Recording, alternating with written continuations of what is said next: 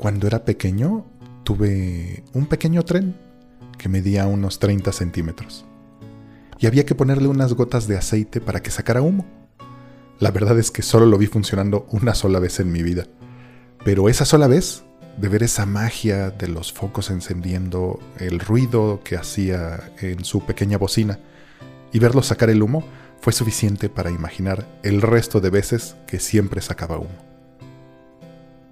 Cuando mis hijos eran pequeños, les gustaba también jugar al trenecito. Y era muy divertido verlos caminar tomados de los hombros, haciendo ruidos de tren y gritando ¡Pupú! Era muy, muy gratificante. Y a veces el tren se descarrilaba también.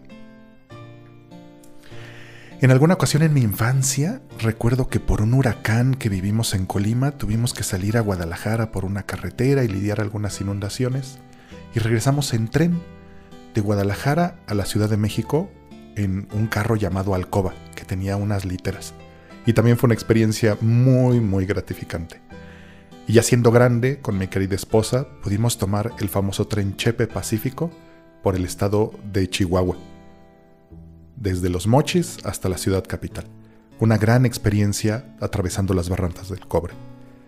Más adelante pudimos recorrer algunos caminos en otros trenes, en otras regiones y en otros países, pero definitivamente estos son los dos recuerdos que más atesoro. Y queriendo saber un poco más acerca del ferrocarril, me di a la tarea de buscar a alguien que fuera maquinista, que estuviera desde las entrañas de la bestia y nos pudiera contar un poquito acerca de la dinámica cotidiana de el ferrocarril. Así que los dejo con Alberto.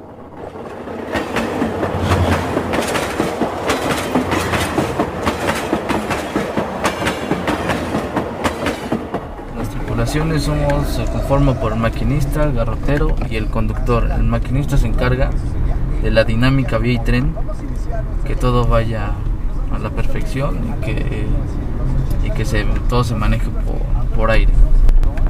El conductor se encarga de conductor se encarga de tomar mandatos y que el tren vaya como debe de como dicen las hojas como, o como el propietario quiere que vayan.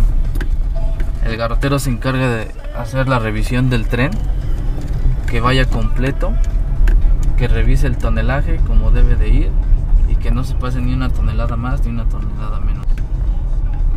Se encarga de que mecánicamente el tren vaya a la perfección, porque por un descuido del garrotero puede que se descarrile el tren y son pérdidas millonarias.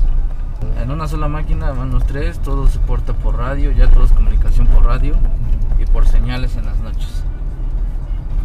Esos son los tres. El, lo único que se puede bajar de la máquina es el maquinista, el perdón, el conductor y el garrotero en caso de que haya un accidente o haya algún atercado en el transcurso del viaje.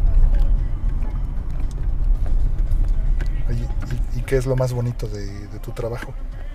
Pues la verdad todo, es la convivencia con los compañeros, en realidad no es un trabajo normal. Yo, por, de mi parte, yo lo considero como un, pues, algo que me gusta. Podría ser como, siempre lo digo, pues es, es como un juego para mí porque, pues la verdad me apasiona mi trabajo. Que no hay necesidad de que me despierten mis llamados o algo así, porque pues, la verdad yo tengo las ganas, el entusiasmo de ir a trabajar y dar el todo por, el tren, ¿no? Como lo veníamos platicando, pues, es algo de abolengo y es una pasión que todos tienen. ¿Y qué es lo más difícil de tu trabajo? De mi trabajo lo más difícil son los vandalismos. Ahorita en estos tiempos hay mucho vandalismo lo que es en Cañada Morelos, en, este, en San Pablo, Xochimilhuacán, siempre, siempre ahí este, pues se tiene que bajar el garrotero y el maquinista a revisar el tren, porque siempre nos están descarrilando ahí. Lo que es en la placa kilométrica 221 es donde más nos, nos cortan las mangueras y nos ponen este, barricadas. Eso sería lo más pesado de mi trabajo esperar y el temor a que nos vayan a hacer algo. ¿Cómo es un Un día típico, aparece la pizarra, sale tu nombre. Aparece la pizarra, sale mi nombre, me hacen el llamado a mi celular y eh, la contestadora parece que yo aparezco como llamado a servicio, dependiendo del servicio a cual vaya. Puede ser un Puebla Veracruz, un Puebla México. Puebla Veracruz por lo regular manejamos este, automotrices. Los tomamos en, San José Chiapa. Tomamos 20, 20, 25 dependiendo del tonelaje y dependiendo de las máquinas que llevemos dependiendo de las máquinas que llevemos, es como podemos agarrar ese tonelaje o ese peso. Porque si nos excedemos de, de ese peso, las pendientes de, del- de la montaña son muy. Bueno, son pendientes descendientes son muy, son muy altas. Y puede que el tren se nos pueda chorrear, nos pueda pues, este, ir al vacío. Las horas más o menos son aproximadamente es- son de 12 a 16 horas. Mm, Por lo regular salimos a las 21 horas de aquí de la estación de Puebla y venimos llegando a Veracruz a las 14, 15 horas en Veracruz. Estamos allá llegando. ¿Y cómo ves el, el trabajo de ferrocarrilero hoy en día? Pues hoy en día ha cambiado mucho. Ha cambiado mucho el ferrocarril. Es muy. Ves muchos paisajes que no ves en las, en las carreteras. Cambiaron, por ejemplo, lo vuelvo a repetir, los fogoneros, que ya no eran. Ahora ya el, el trabajo del fogonero lo hace el garrotero. Ya no va y echa carbón. Ahora ya va, alinea los cambios, revisa las vías. Este, pues la verdad, es muy bonito. Conoces muchas cosas que no, que no que no están a la vista aquí en carretera y pues la verdad pues, te apasiona ese trabajo siempre estuve bueno la verdad siempre siempre estuve pegado a mi padre y desde chiquillo pues yo este pues me llevaba con él y a los 10 años me subí a mi primera máquina una una DC una corriente directa diésel, máquina chica, una 3500, una Aguascalientes. Fue mi, fue mi primer máquina que me subí. Y este, de ahí me dejaba con, con sus amigos para que aprendiera a hacer, ahora sí que a ser garrotero. Y ahorita, hoy en día, pues ya soy, soy maquinista, maquinista de camino. Yo tengo una hija de 11 años y un niño de 3 años. Pues mi hija no le gusta tanto. Ella quiere seguir estudiando, quiere ser piloto aviador. Y este, pues ahorita, pues, ahora sí que tengo la idea, como siempre me lo dijo mi papá, pues, vas a hacer lo que tú quieres. Porque si yo te obligo a hacer algo, no lo vas a hacer. Entonces ahorita pues no queda más más que echarle la... Ahora sí que apoyarla en lo que ella quiere. Y pues mi hijo, el más chico, pues ya lo subí en su primera máquina, lo subí a los nueve meses.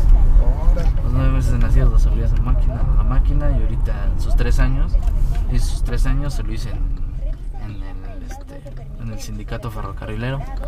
Se lo hice ahí. Y este, ahí hay máquinas, hay una máquina, bueno, de muestra. Pues igual le subí, le tomé sus fotos y pues le gusta. Siempre que me dice a dónde voy a trabajar, me dice que decía el tren y que si lo quiero llevar. Ten, llevo. Qué lindo. entonces, pues, esperemos y siga así con esta tradición, ¿no? Porque, pues, es una cadena que ojalá no, no quisiera que se rompiera. Sí. Mi esposa, la verdad, me ha apoyado mucho. Yo, yo cuando me fui a. Bueno, cuando estuve allá en Aguascalientes, yo me fui sin nada. O sea, mi papá me dijo: ¿Sabes qué? Te voy a dar el trabajo.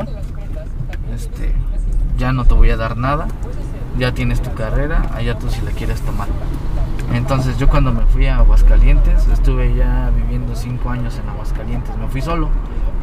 Me fui con 800 pesos, bien que recuerdo, ¿sabes? Me fui con 800 pesos que los hice valer, que los hice valer muchos, mucho. La verdad. Yo para ser ferrocarrilero, este, al día me compraba un sándwich. Y ese sándwich lo partía a la mitad. La mañana me comía la mitad y en la noche me comía la otra mitad para que no me diera hambre. Eso duró casi ocho meses comiendo así. Hasta que, pues la verdad, pues ahora sí que con mucho esfuerzo y, lucha de los dos, por parte de los dos, este, ella me dijo, ¿sabes qué? Tú dedícate allá, los, porque ganaba 300 pesos mensuales. Entonces me dijo, tú dedícate allá y este, yo trabajo acá y pues echarle ganas. Gracias a Dios ahorita pues tengo dos carros, trabajando, este, trabajo en el ferrocarril y pues mi esposa tiene su camioneta. Bien dicen que, que cuando que lo que cuando cosechas bien frutos vas a tener, ¿no? Gracias a Dios ahorita ya tengo mis frutos y todo pues gracias al esfuerzo de los dos porque pues, siempre lo he dicho de los dos. El triunfo es de los dos. ¿Cómo te ves a futuro en el ferrocarril? Pues la verdad, como esa pregunta me la hace mucho mi esposa, ¿cómo me veo? Pues la verdad, siempre le he dicho que hasta, hasta que el cuerpo aguante. Primeramente Dios, ahorita estoy en la... Este, ahora sí que hasta los 65 años. 65 años. Pero si se puede antes, pues antes, porque ahorita no disfruto mucho a mi familia, casi no estoy en casa, salgo mucho. Cuando estoy ahí me desespero y prefiero salirme a trabajar. Entonces, este, pues ya primeramente Dios a los 45 años doy las gracias. Lo que hice, hice y pues ya a seguir adelante y darle el tiempo a mis hijos. ¿Y ahorita cómo vas? ¿Qué edad tienes? ¿Cómo van los números? Pues ahorita tengo 30 años y pues no, voy bien, hasta la fecha pues, se lo dije a mi papá y ahorita pues, está orgulloso de mí porque se acuerda mucho de lo que le dije a mis hijos, nunca les va a faltar nada. Y hasta la fecha, pues gracias a Dios no, bueno Dios no, me ha dejado solo, y nunca les he dejado de dar de comer.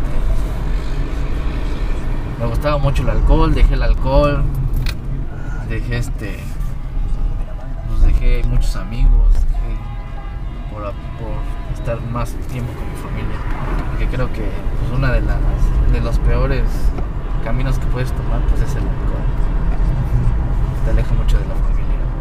Entonces pues dejé todo eso para estar bien con mi familia porque pues, creo que ese era el problema que teníamos. Pues ahorita gracias a Dios estamos bien y pues estoy bien y a futuro puedo verte 15 años más y me retiro. Ya, ya lo que hice hice y lo que no ya queda disfrutar a mis hijos. Gracias a el maquinista Alberto, ingeniero electromecánico, por su tiempo, su disposición y su amor por los trenes. Guión, locución y edición, Iván de Anse. Música, Patrick de Arteaga. La dama de los recuerdos, la dama de los recuerdos, la dama de los recuerdos.